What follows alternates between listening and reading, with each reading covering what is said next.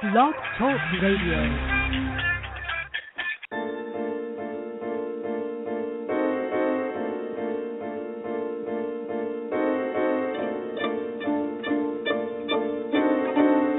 Good evening and blessings, and welcome to another installment of the Gist of Freedom Estate. This show is produced by acclaimed historian, educator, and author Leslie Gist, and serves as our weekly live online discussion to celebrate the African American experience by honoring all the people, past and present, black and white, who, with faith and focus, are preserving our rich history through literature, the arts, the skilled trades, and the humanities. We thank you for joining us tonight, and we'd love you to be a part of tonight's discussion by calling in with your comments or questions to 347 324 5552. Good evening, everyone, and welcome to tonight's show, The Gist of Freedom. I'm your host. My name is Preston Washington. My guest tonight is Cleo Manigault. Mr. Manigault is Associate Political Analyst and also a behavioral health expert. And he's been a frequent contributor and commentator on the News One show on TV One uh, with Roland Martin. Good evening, uh, Mr. Manigault. Uh, good evening. It's Manago, just so you can have Manago. that. Yes, that's it. Yeah, Manago. Appreciate Manago. Thank you. Yes. Yeah, I'd like to turn our attention to Ferguson, Missouri. Um, what kind of insight can you give us in terms of that behavior that we see playing out there in Ferguson, Missouri? Well, I was there directly and spent time in Ferguson and did lots of in-depth interviewing. And um, my inspiration for going there, and this was several months ago now, maybe a month after everything started, two, two months as a matter of fact, because I was intrigued that the resistance and protests lasted so long. Because in the case of Trayvon Martin and Sean Bell and Amadou Diallo and so many other people, there was initial reaction, but it died down within a month's time or less. And for the first time that I knew about, there was a continued, ongoing, nonstop, relentless resistance um, in response to a, a young black male being murdered. And I was intrigued. So I went to Ferguson to see for myself and find out from the residents there what was going on and what led them to such a strong reaction. Well, in context, the difference between Ferguson, for example, and a suburb of Florida or New York is that in, a, in Florida as well as New York has so much activity going on that relative to Ferguson, the uh, level of racism could be could be um, eclipsed by all the other activity that's going on, the lights, the camera, New York, and all this activity. Same with Florida, but Ferguson, it's too simple of a place to hide or eclipse the level of racism in law enforcement that's there, which frankly is everywhere. I used to work in law enforcement in Los Angeles. And what's your take on this new turnabout? Uh, it happened in New York where a police officer um, was shot, which seemed to be unrelated uh, to the young man that was strangled to death. And here recently in Ferguson, Missouri, uh, two police officers were shot, which is connected to uh, the demonstrations that were going on there. What's your Well, take on just- that? What can we expect more of that? No, just just like in the case of New York, um, one person in this instance he had nothing even to, to do with New York. He wasn't even from New York. Um, this, an individual did something on his own uh, in the same context or time frame as all the protesting in New York. There, there's no connection. Um, the majority of the people, by a long shot, who are involved in protests in Ferguson have no interest in shooting anybody. So there is no protest at large connection to an individual's decision to do something like that. So um, they, they, they, really they really have no direct connection. So I mean, somebody's shooting a cop right now somewhere, and the cop is killing somebody somewhere right now in this country. Only way there would be a connection at all is if it got some notice through somebody else's smartphone or video. But cop Yeah. killings happen all the time. Cop killings happen all the time, and cops get killed not as much as they not, not as much as they do kill themselves, in terms of killing others, but cops get killed or harmed all the time. That's part of the job. Yeah, uh, what I meant by connection, uh, apparently this happened. I don't have all the, the full details.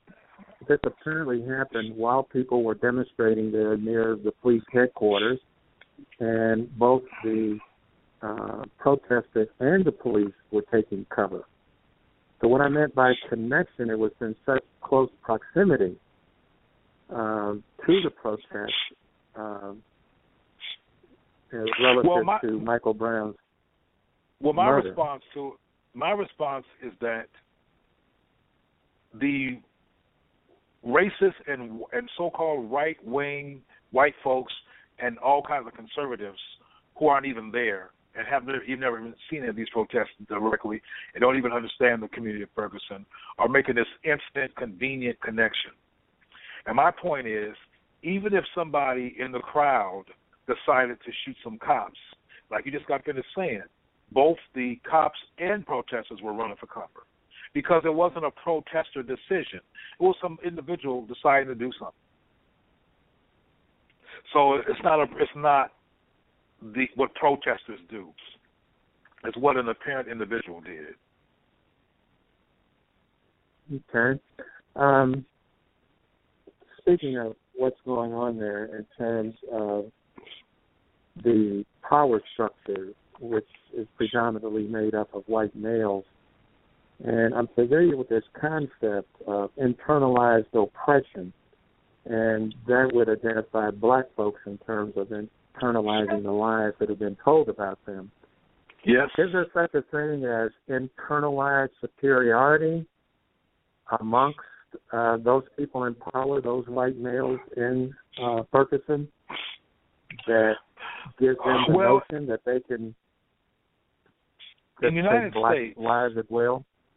In the United States, and I've I've literally studied and observed this some years ago, um, in terms of the cause and effect of the media, the educational system, the political system, the presidential system up until Obama became president, who's half white, and I think that's significant.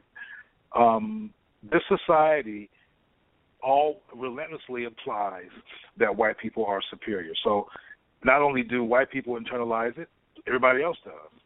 It would be difficult not to when that's when that's all you are taught.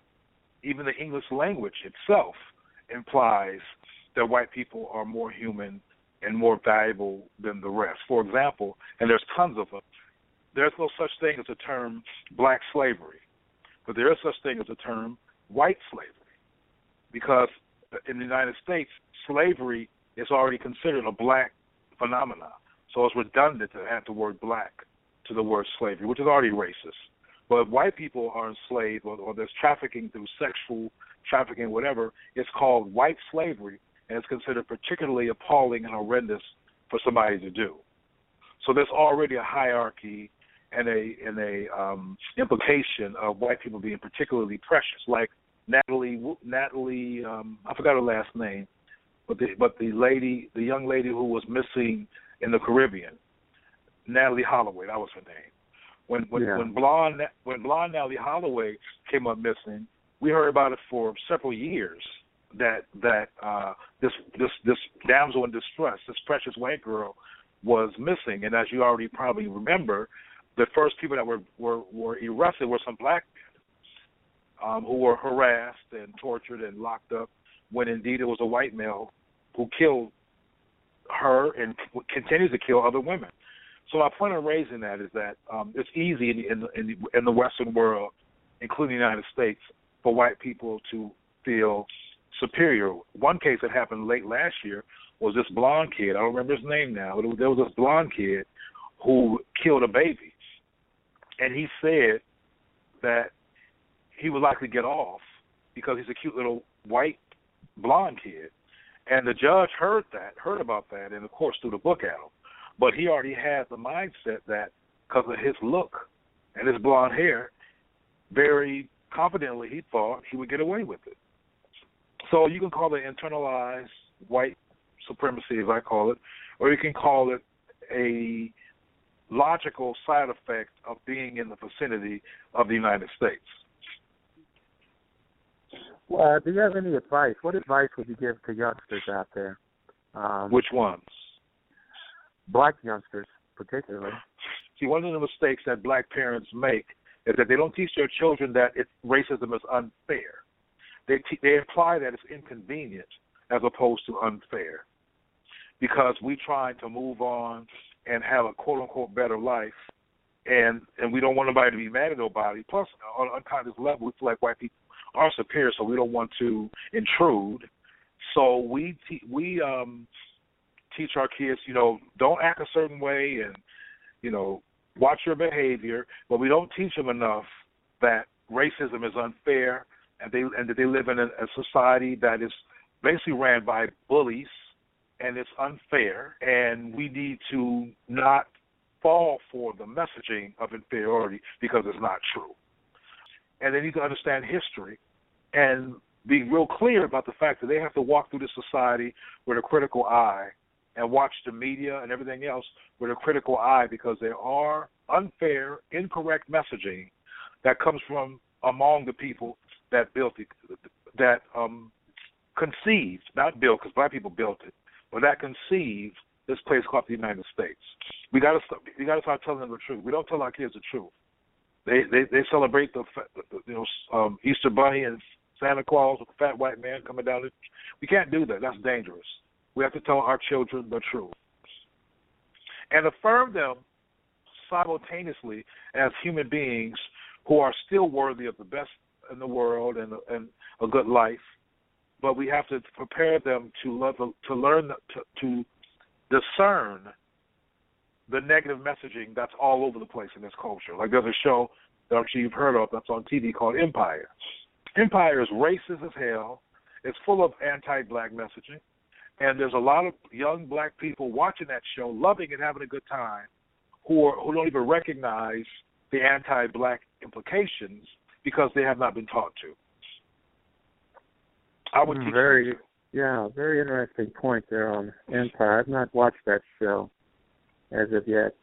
Uh, I'm interested. You were uh, in that area, Ferguson, Missouri, spent a great deal of time. Can you kind of set for our listeners um, the other little communities there, like Jennings, Florissant, and how that St. Louis or North, what they call North County, these cities along there, I-70 and whatnot, that are predominantly black, et cetera.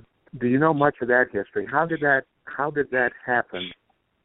That these little small communities was that the racism in St. Louis proper that uh, forced Well, people out those- to these small communities? Those areas became black for the same reason that most communities become black because of either white flight or they being the land being historically undesirable. Now they once were white communities, as I mentioned before. Like I'm from Compton, California, which is where Snoop Dogg and lots of black people who are well known in hip hop are from. Um, it used to be all white, but some black people moved in, and then slowly but surely all the white people left. So that's a that's a cliche way of how um, black communities are created. And in some respects, going back historically, when we had successful black communities such as Rosewood and Black Wall Street and Right. um, uh, flourished, and it was a matter of uh, jealousy, racism, and full force that ran those uh, black folks out of those communities. So, in the same context, could we say that those blacks in Ferguson were banished from St. Louis and forced to move to Ferguson? Well, they were encouraged to move to Ferguson because, as mentioned before, see, white people are very strategic. Um, like, it's not a coincidence that the law enforcement is all white and the surrounding community is predominantly black. Those kind of geographical phenomena result from white decision making, always. And on top of that, often that's changing a lot, and white flight and the other circumstances I mentioned that lead to creating black, all black working class or poor communities. These communities exist. White people don't have to do any hardcore um, banishing of black people out of these communities. As a matter of fact, Rosewood and and, and um, so-called Greenwood and Tulsa, um, that's a that's a that's a very blatant situation where these were opulent, prosperous black communities in a racist society that needed white people to be superior. So they couldn't handle that that was not true.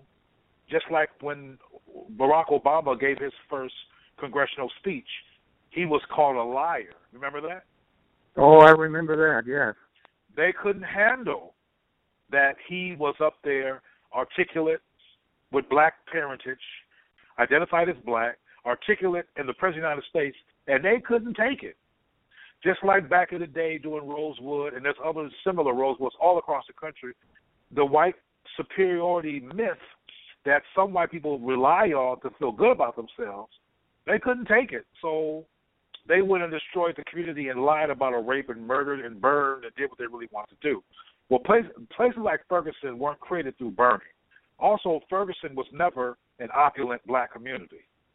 Now, since a lot of people in this country have never been there, it's not a poor, impoverished um, slum either. It's really not. I mean, the Canfield Arms apartments, which is where Michael Brown was murdered, are is a nice place.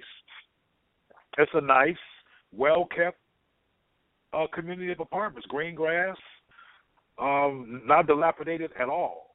But it's not an independent black owned community. It's, basically a white rented.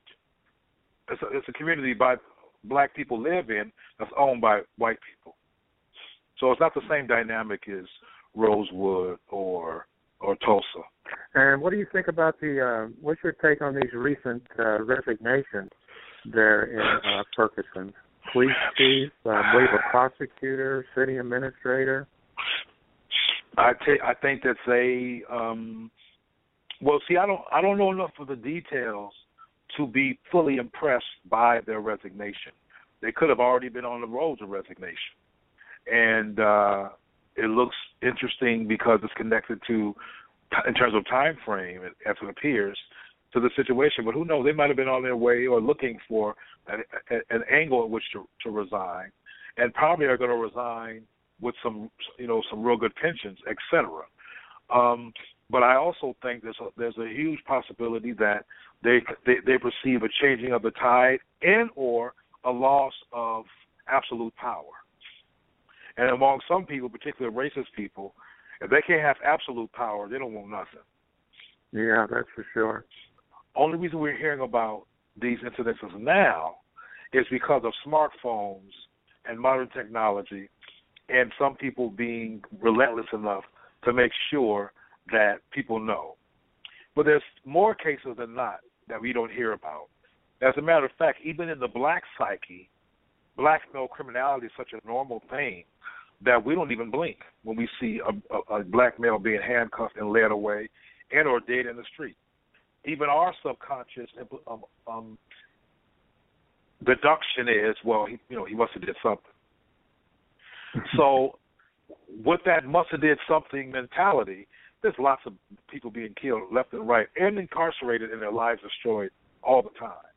So my focus is on the importance of policy change and black self-conceptual and impulse change because we're not designed on a collective basis to protect ourselves.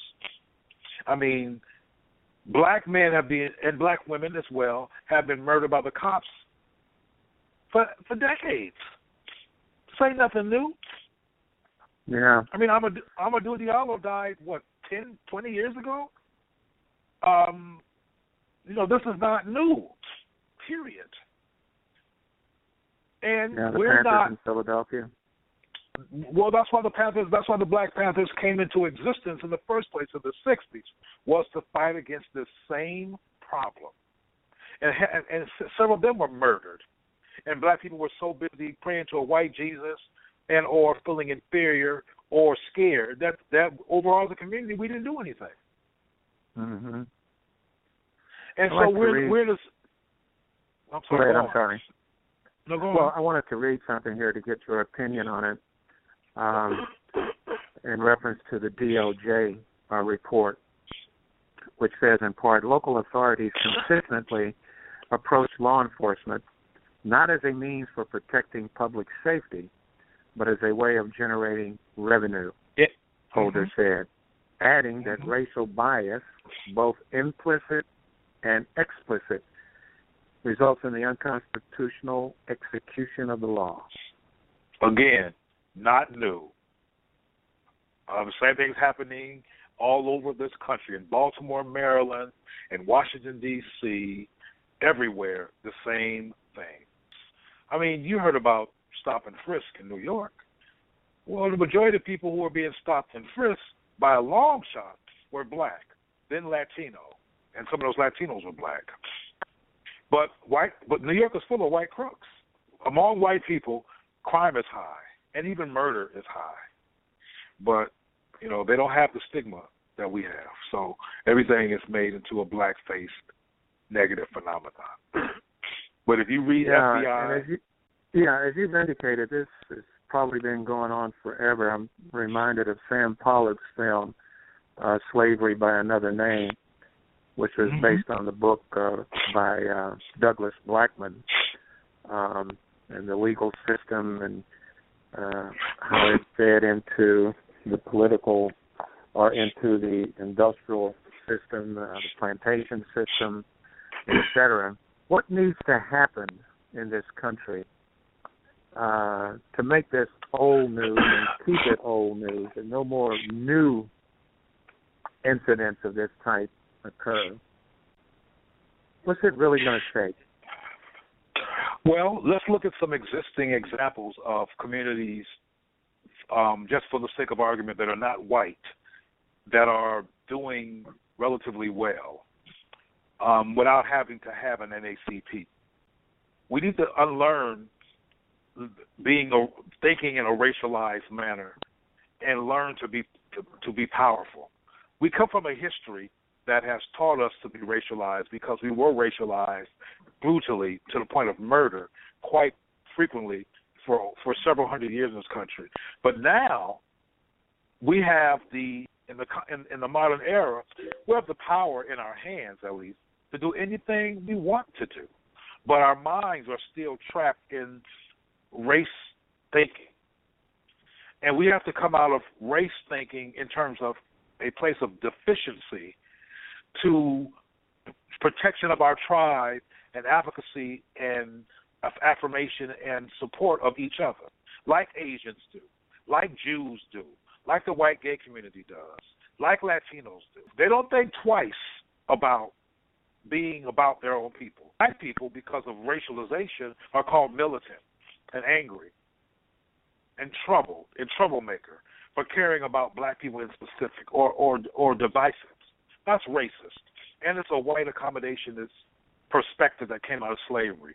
We have to unlearn these slave based, race based distractions and learn to have respect for ourselves and honor ourselves as people of African descent in this country and be learn how to be more mentally healthy with each other. Because that white folks might be racist toward Asians or that the right wing might be homophobic toward homosexuals, or they might not like Latinos overall. They don't give a damn about them liking them or not. If you if you harm any of them, they you, you got you got you got hell to pay. That ain't true when you harm us, because we're not collectively operating in you in, in concert on each other's behalf. We have we have mixed loyalties. We don't know whether to um, loyal to white supremacy or to black health and functionality. We don't know. Okay, so you mentioned um, you know organizations such as NAACP, et cetera. So, am I hearing you correctly in terms of we need more individuals coming to the fore?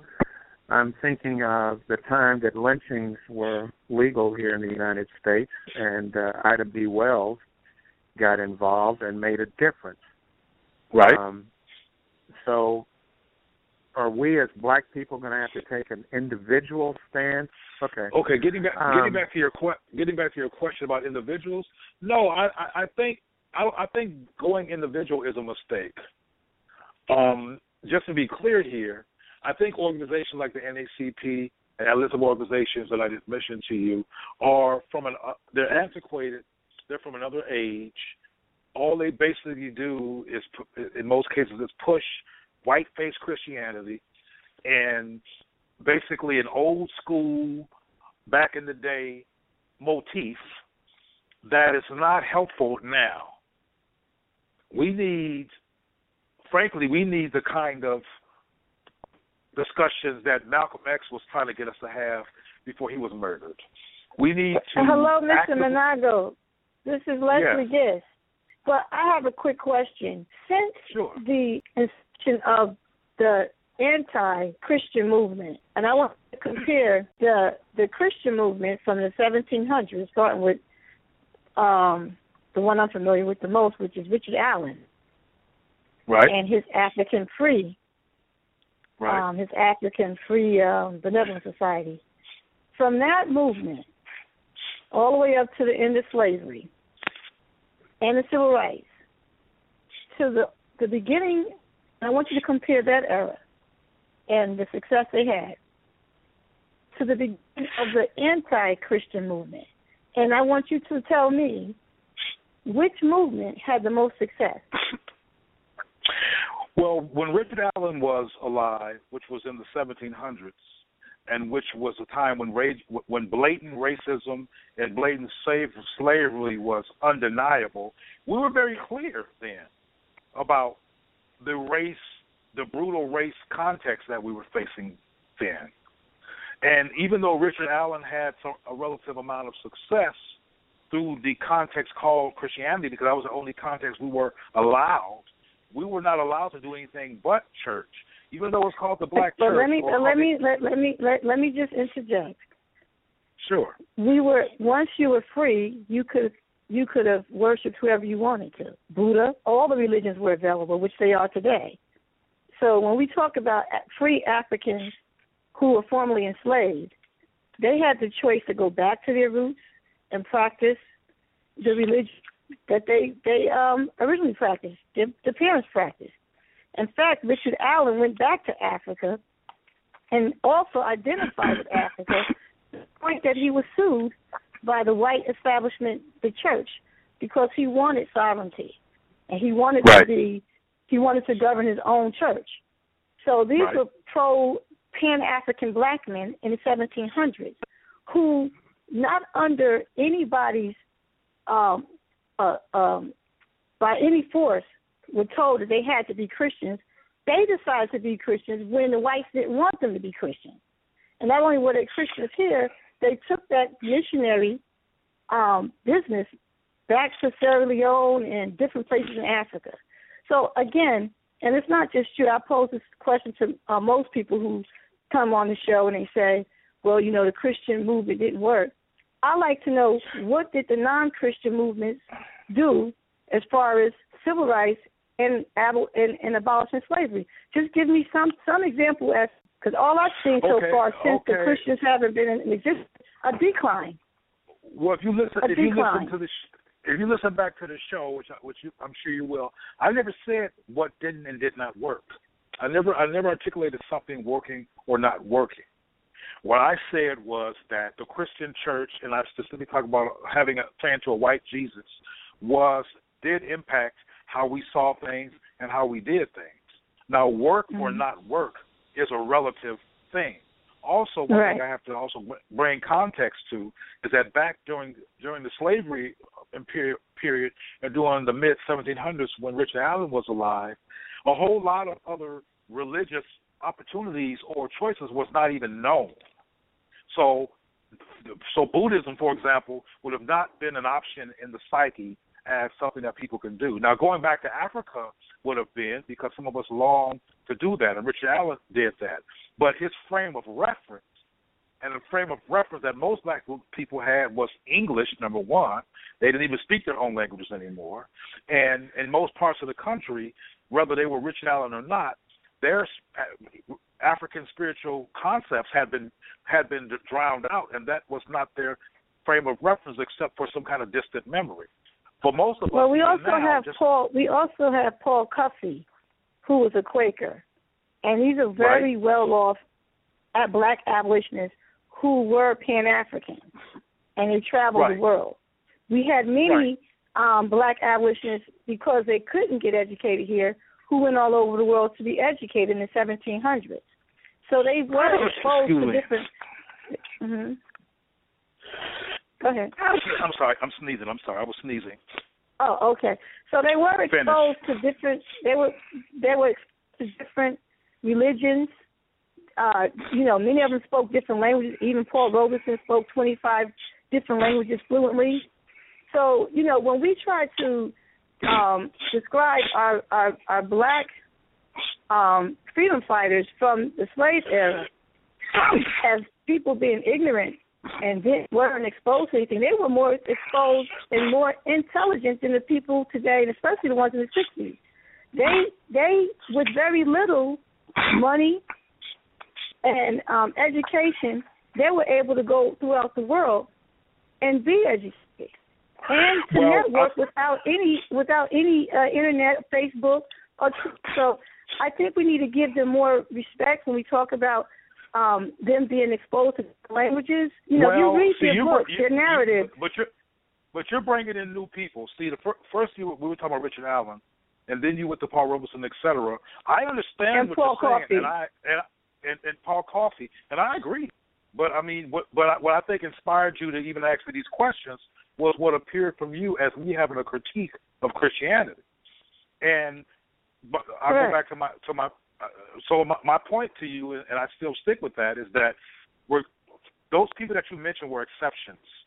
Uh, Paul Robeson worked in the arts. No, they weren't. Was They were not. let me fin- They were not. let me finish my point. You gotta let me finish. Mhm. You don't know what I was getting ready to say. Okay. There's only one Richard Allen.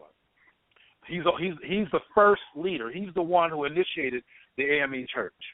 He's the only one. Then you have Paul Robeson, who was who was also the only person that was able to get where he got to in the arts, and that's an actor, Mhm. and was able to travel the world and learn and, and, and, learn languages. And and white folks have always allowed at least one or two to, to look like to, to, to like Oprah. We got Oprah now. And it's not that Listen, many listen, Oprahs. listen, Oprahs- I got to stop you with all due respect.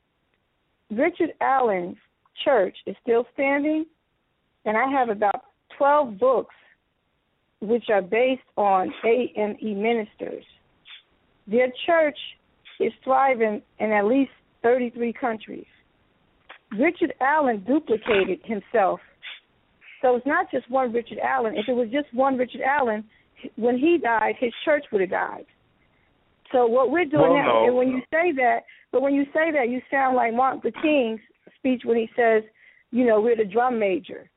Then that's a white mentality. Or what, uh, what No, no, Malcolm uh, says no. that you know the the Negro first. You got the Negro first syndrome. You know, you got to the first. And no, and I no, make no, sure. no. See, see, you. I I think you're, you're. I think you're hearing me through your perspective instead of the nuance of what I'm saying. I'm very familiar. I used to go to AME church. I know a lot Mhm. about Richard Allen. So when I say there's Mhm. Richard Allen, I mean there's only one man named Richard Allen who started this empire. So you're, what you're talking about is that there's many people that came after him and that he trained or created context that helps to educate and, and, and continue to this day. I'm I'm, I'm real clear about that.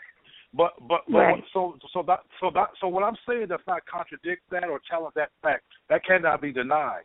But Right. what I'm saying, wh- which you, which still might bother you, is that the the model, which is what I said in the first place before you were were compelled to tell me about um, the church, et cetera, was that Mhm. it's an old model. It's an old model. It's an old Right. institution, and it's Mhm. not it's not prepared in the modern world to stop the the the advent of the murder of black people and these things that are going on. It's an old model, and it's a, and it's a Christian model. It's it, I would say it's been, it has been infiltrated. I will agree with you that it has been infiltrated with the new model. I agree. I think the old model works perfectly, but today we have these these ministers called uh, Dollar, Creflo Dollar. We have Reverend Price. Um, we have this prosperity uh, preaching. We have even um, Mother Bethel has a bunch of fraternity uh, stained glasses all over the, the church. So I think the church has been infiltrated by these new models that everybody thinks is going to work. But since we have been well, adopting I, the ways I, I of the oppressor and have been looking for money and thinking that money is going to solve these things, and we have lost brotherhood, which is a Christian premise, we no longer have the brotherhood of the Christian premise that ended slavery. So I want to know what new model that you suggest we use, or what new model has helped us out since well, the formation of the Antichrist movement. Have we improved? That's the one question I'm asking you. Well, have we improved that... the introduction? I'm I'm going to say it. I, I promise I'll be quiet. Have we improved since the in, since the introduction of the Antichrist model as a black race? Have we improved in our civil rights movement, or have we digressed? That's all I'm asking. Well, I'm not an expert on the Antichrist movement. I mean, I can't give you a whole lot of talk about the Antichrist movement. I'm not a part of that movement. I don't know much about the Antichrist well, movement. Well, when you say that but the I Christian do, movement isn't working, so that's why you said, you know, maybe you can articulate my question a lot than I can. But I think you understand what I'm asking you. Since this movement of saying that Christianity hasn't been working since the 60s or 50s, have we made any strides with the other model that equals or parallels to the Christian movement? Well, you you just you you answered some of my questions when you mentioned that the church has been infiltrated, and there is no model happening right now. First of all, the church right now is basically, and you might be offended by this, but I'm just going to tell you, well, I'm asking right you now, about your movement. The, I'm not asking you about church, talking about the church.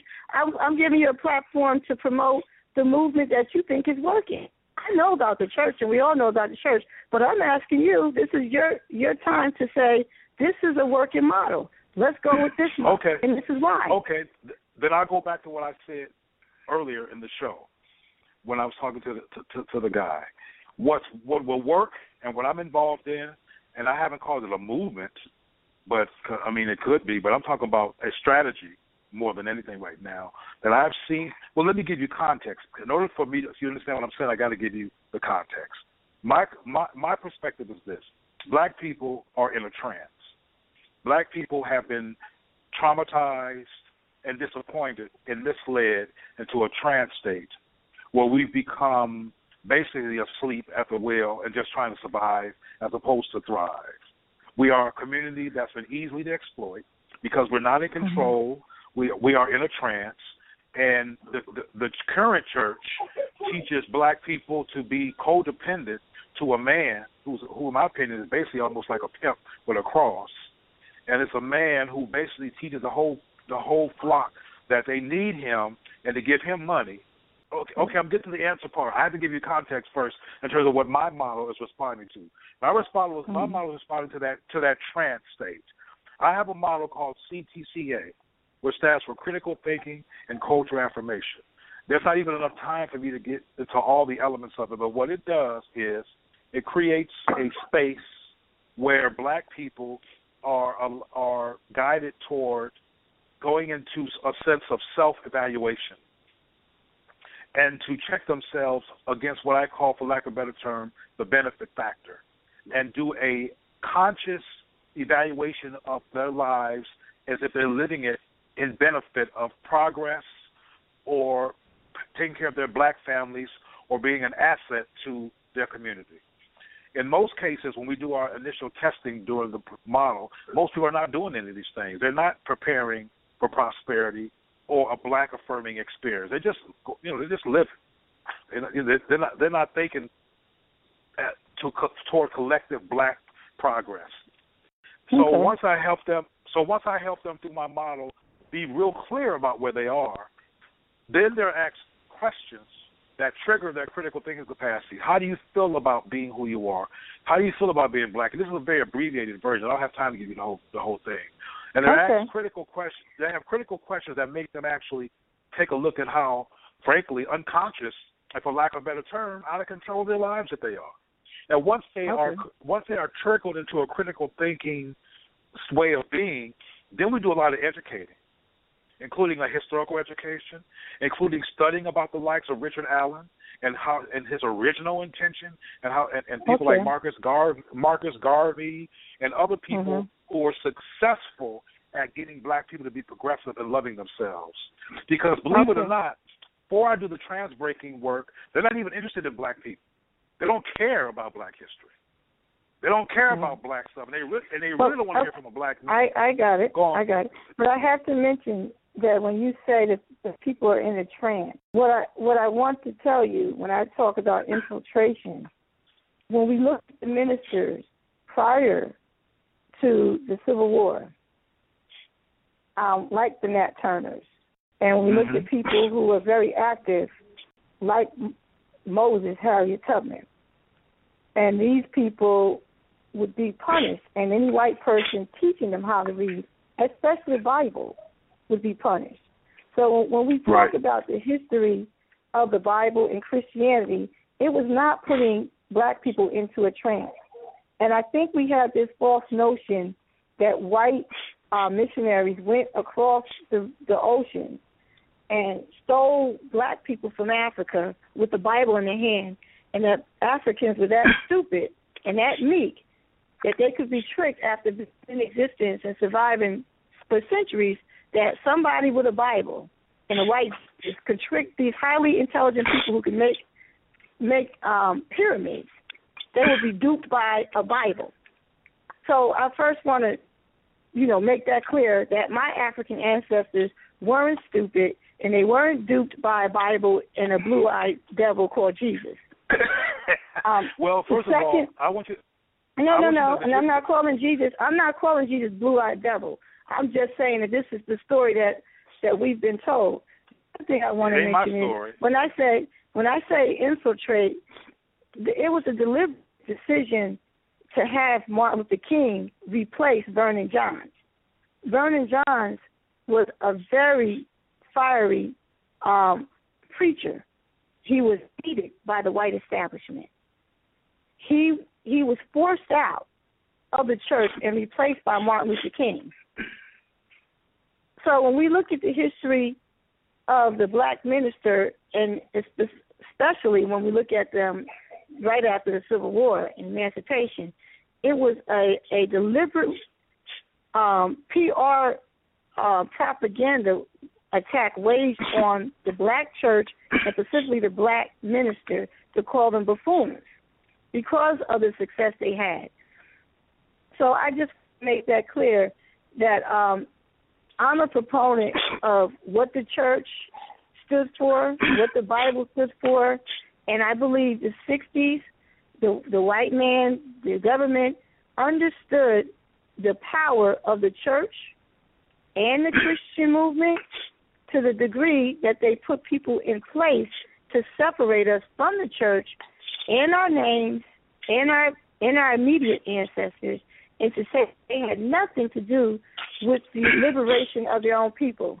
That was that it was merely Quakers, Harriet Tubman, and Lincoln, and all other black people just sat around on the plantation eating watermelon and chicken and happy to be a slave. And when I hear black people telling that story, I can understand white people saying it because they need to say it. But when I hear black people, especially you know conscious so-called conscious black people, saying that my ancestors were happy slaves and meek and weak, and even if you go back to Africa, that they were just as dumb that they got on a boat willingly with the Bible. I have to interject, and you know I've done it several times. Preston would tell you, right, Preston? Right. Well, I, I hear you, sister, but my only concern about what you're saying is that it, that has nothing to do with me. It has nothing to do with what I said or what I think, or it, it's not relevant to me. Okay. Well, maybe I misunderstood. But for the listeners, if you did say what I thought, or if you think like what I thought Mr. Manago said, I just want to be clear that please respect our ancestors, starting with your grandmother, your grandfather, all the way back to Africa, and know that they were very strong people, and we were resisting slavery individually, collectively. Um, we had writers, we had slave and I don't like to use the word slave, but we had um, survivors of slavery writing their own narratives, telling the story of how they uh, helped free themselves, and once they got free, they went back and helped well, well, Le- well, Leslie, you're like I said Mm-hmm. before. You know, you must be having a, a memory from a, la- a previous interview because everything you just said, I already know and believe and say. okay. It's part. It's, it's part Well, of my. I'm glad we agree. Okay. Yeah, I mean, it's part of my. I talk about how some black people who found a way to be to buy themselves out of enslavement bought others out of enslavement, and I'm real Mhm. clear on on our history and that we weren't a bunch of dumb Africans. I never said nothing like that. I never mentioned watermelon and none of that. When you mentioned the Don't word they- exception, Well, yeah, but see, what I say, what, what I'm doing is I'm saying things that are triggering you to to, to want to say a bunch of stuff, which is only a part of my perspective. You're, you're being triggered because when I said that there's only Richard, only one Richard Allen, there is only one Richard Allen. I, I, but I'm not saying that what you said, what you just got finished saying in terms of his legacy and the church being around is not true. There's all kinds of people. There's there's Father Divine. There's all kinds of people whose churches are still around, but they're Right. not the same church. But it's not the same thing. These these things right now are are, are passive little communities now, and that are people that are pimped, in my opinion, by a quote unquote leader who's making them codependent to him and his what he what, what he says, as opposed to building community and defending black people. Richard Allen was defending black people, and back then, mm-hmm. and back then at that time, black people, like I said much earlier before you interjected, we were very, very, very, very clear about what our circumstances were. We ain't clear no more. We got black people in, in large numbers who think there is no racism. And who have been successfully trained by ministers, including some that you mentioned, that there is no race problem. And so uh, it'll be it might it, we could be even more clear when we talk about some things that are really um, responsive to how we actually feel. Because I my perspective in terms of what happened in Africa, where I've been many times and researched my perspective, is that it was hardly just the the white face, in my opinion, and from my own research, it goes back to what I said earlier breaking laws of the human heart. For example, the, when the Africans in Nubia and Kemet, which which white folks named Egypt, had colleges and universities. See, one of the da- one of the dangers of having self-esteem and having self-comfort is that you subjectively think others might have that. You don't realize that they don't when you come from a place of self-comfort. And what I mean by that, and and and and, and a healthy self concept. So if that's all you know, you don't know what it's like to be crazy and, and have low self esteem and and tripping. For example, when the commission people had colleges and universities, they opened up to everybody. Anybody can go to their colleges. All over the world, people came to their colleges. But white folks became students to infiltrate. The the the, the Africans didn't know that. They didn't know that. So we, they thought so they were we, we, they thought mm-hmm. were just students. And to defeat us without us doing something self-destructive. I don't think it's an issue of power. If you go if you go to the mountains to camp, a lion could eat you up or a bear. That don't mean the bear is smarter than you or better than you. That this has nothing to do with, with with being more powerful. It has to do with timing, context, and circumstance. But I give you a real to life situation that occurred that we don't even have to be theoretical. You've heard of Patrice Lumumba, right? Yes. Mm-hmm. Patrice Patrice Lumumba was was in was as you know from the so-called Congo that white folks called the Congo, and he was concerned, and I'm abbreviating this story to make the point because it's a long story. But he was he was mm-hmm. he was from there. He saw white folks owning all the the resources and running every the, the, diamonds, the gold, the the coal, everything, and he didn't like it. And he saw how white people in their colonial systems were keeping everybody confused and fragmented. So what he did was he successfully organized all these different African communities to come together and work together in unison with each other. When Asians come over here, and I know this because I have a little cousin. I mean, I have a little cousin who's half Chinese and half black. Of course, the black people are my family, and he lives Mhm. with his with his he lives with his Chinese grandparents because his Chinese father is not is not available for, to him. But Mhm. this is the thing that's interesting about my little cousin. He gets Chinese lessons. He gets he he has a Chinese style. He walks around with a sense of peace. His crazy ass relatives, black, just off the chain, and that kind of discernment and personal peace and and and and forethought is why Chinese come over here and they do better than we do. It's not that we're not intelligent. We have been interrupted, Leslie. We don't even know our Mhm. names. His last name, my my cousin's last name, is thousands and thousands and thousands of years old. His mother's Mhm. last name is about, you know, he don't he don't even know it. His mother's his mother has a, some white man's last. But when we talk about names, and I really enjoyed, and I, I'm going to send you a link to Cheryl Wills' interview. And Cheryl Wills is, in, I think, this New York one, and she did research on her great great grandfather who was in the Civil War, going through these records, and she discovered that her grandfather had a slave name, but then when he um got his pension from being in the Civil War, they interviewed him, and he changed his name to what we would call another slave name. Mm-hmm. And he chose to identify with, I think, an abolitionist or someone of that nature. And what I learned from her interview was that many of the um, the formerly enslaved black people, the slave name because they wanted to be reunited with their with their relatives because they were their families Mhm. were broken up.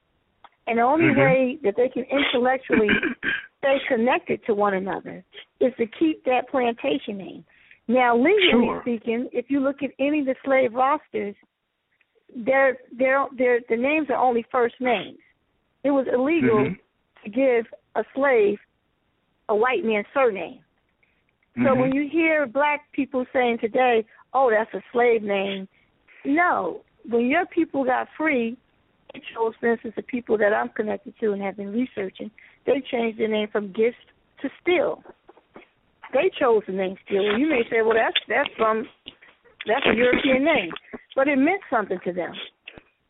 So when we talk about names and changing your names, um, you, we have to give credit to our ancestors to try to reunite. These people were so desperate to find their loved ones that once they got free, they put ads in newspapers with those slave names to say, "This is who I was. This is the plantation." It was all about being reunited, and it was nothing to do with um, they loved the master. No, they loved each Well, other. course- of- of so those course, names uh, well, show that much. Well, well, of course not. I mean, that makes what you're saying right now makes sense, and that's a, that's that's a street a smart strategy in which to find other people that were enslaved by the same people, so you can find them. That makes sense as a, in in the context of their lives. They didn't have no choice but to find that name because they didn't know their name. So they're being strategic to find each other. The, the, the Jackson family. I'm not talking about the new Jackson, but the old Jackson. I mean, mm. the Jacksons are came into being, which is a popular name among blacks, and some other names for the same thing that you described. It's still a slave name, but you're talking about Right. strategic. You you talk about being strategic. Given black people have always ingeniously made something out of what we had. But I'm gonna tell you Right. something. That's, And if and and if, if if Richard Wright, if Richard Richard Allen would have changed his name to Manago, or Buddha or Muhammad, they would have never been reunited. Well, I'm not If- good for hypothesis. I back- mean, he did. He did what he did. I mean, you know, he didn't. But I'm, I'm just saying, if the, if, if, in the, if in the 1700s, in the 1800s, if they would have taken on a movement to say, right after the end of slavery, it's more it's more important to identify with Africa than to be reunited with my family. That's here right now. That that's tangible. That I need right now. Than to talk about I want to identify with a place um, that I, I know I'm from by the complexion of my skin. But I really want to know where my child is from my mother. Of course. Of course. My allegiance, Now, my allegiance is not to not to my family, but it's to a a landmass, Africa. Which one makes more sense? Well, given the context, it's not even an issue of what makes sense. It's an issue of what they were stuck with, and what and they want to find each other. So they did what you said they, they they're supposed to do. So I mean, that's what happened. So, a lot so, of black people. This, I mean, this but not the, you know, they call it a slave ignorance. name. It's not. Because it is. a slave name. It Hmm? is a slave name. All right. So I, my point is, your connection starts at home. As you know, you, you hear people always say, charity begins at home. Your connection is right there in your house. Leslie, first of all, and I'm telling you what I know from constantly trying around this country all the time Mhm. And talking to black people all the time. Black people don't think about slavery. We ain't interested in our history. We ain't interested in where we came from, which is a problem. So no, mm-hmm. we're not thinking Well, when when, talk, when people talk about the that. Jewish people, but the Jewish people had isolated themselves. They had their own schools. We had That's our own schools. We had our own schools, but we were forced to integrate. They shut down our schools and said that our schools were segregated. They didn't close down the white Well, schools. But not only were we for, forced to do that, we also thought that white was better. Their, their their ice was colder. I'm not talking about back during slavery. I'm talking about 60s and 70s now. Right. Yeah, we we we had on, and it's and frankly, the white Jesus symbology is part of that part of what created that white folks are better than black folks mythology that had us wanting to integrate with. Not the real, not their- the real teachers. Oh, My relatives love Well. my my my my well, you need to meet my grandparents. I would love to. I love to. My my, my grandmother told that me when I was a little boy and I was and I was crying about a racist incident that happened to me at school. My grandmother told me that that we were the descendants of Ham and eggs or somebody in the Bible, Ham and Abel or somebody, and that this was my destiny as a black person. That's what my grandmother told me.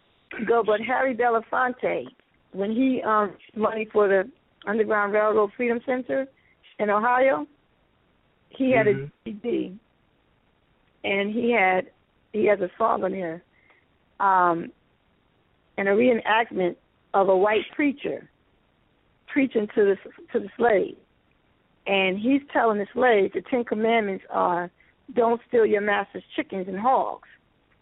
And the slaves are sitting Mhm. going, Yes, master, yes, master. But as soon as that so called slave church and preaching was over, they went into the hush harbors and had real church where they used the Bible as a way to scheme to get free.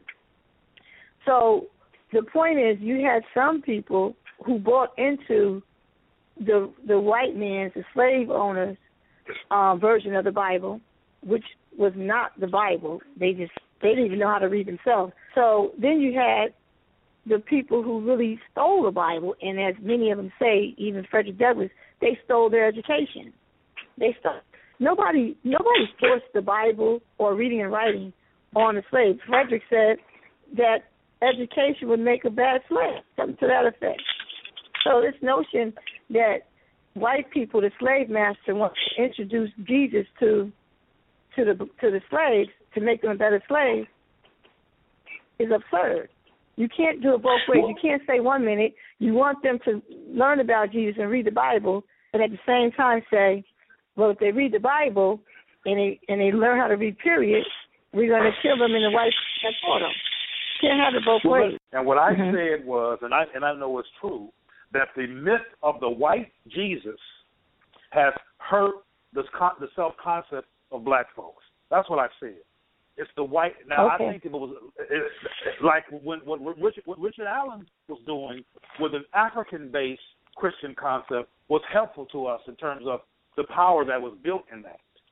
But Mhm. as you know, that, that's been watered down. It ain't the same.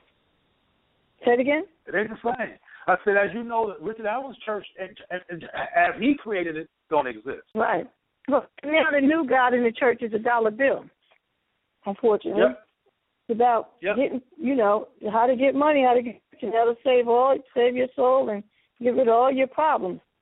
And I think Yep. we should end this end this show on that note because we agree with that.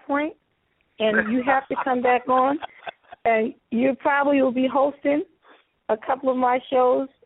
Hopefully, you'll agree to do it. And um, thanks for entertaining me. Uh, my thoughts. Not a problem. I have to do a lot of editing tonight. I'm gonna edit this show, but I'll keep it for me and you. It'll be it'll be our keepsake. All yes, right. Yes. So you have a good All night. right, sister. You do the Okay. same. All right. All Bye bye. Bye bye.